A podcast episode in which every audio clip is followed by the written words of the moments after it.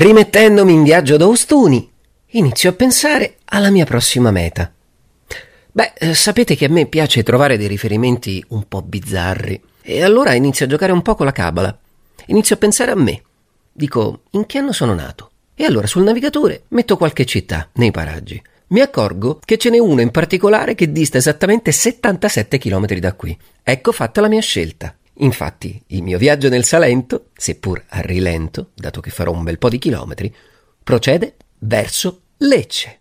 Inizio a passeggiare per il centro storico che è ricco di monumenti creati con la pietra leccese. Beh, io conoscevo la focaccia leccese, però devo dire che se non al gusto, almeno alla vista, la pietra fa il suo dovere. Ciò che non molti sanno è che la città è attraversata interamente da un fiume.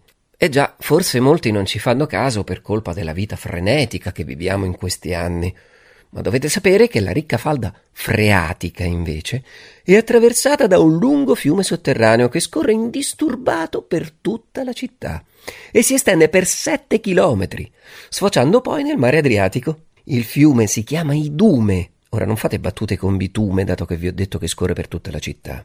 Comunque, alla fine si collega ad un'altra falda acquifera che mi porta dritto dritto a scoprire uno dei meravigliosi palazzi che si trovano a Lecce, Palazzo Adorno. Il palazzo fu costruito dal genovese Gabriele Adorno nel 1568.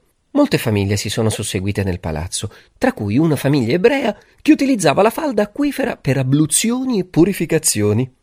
Insomma, una vera e propria piscina naturale. Ma a questo punto procedo la mia passeggiata nel centro di Lecce, adorno di tutte le belle cose che ho visto. Mi guardo attorno e cerco finalmente di trovare non la pietra, bensì la focaccia leccese. Vedo che stanno chiudendo la serranda e allora corro. Non vorrei fare la stessa fine di Ostuni. Dunque la prossima meta la scoprirete nel prossimo Loquis.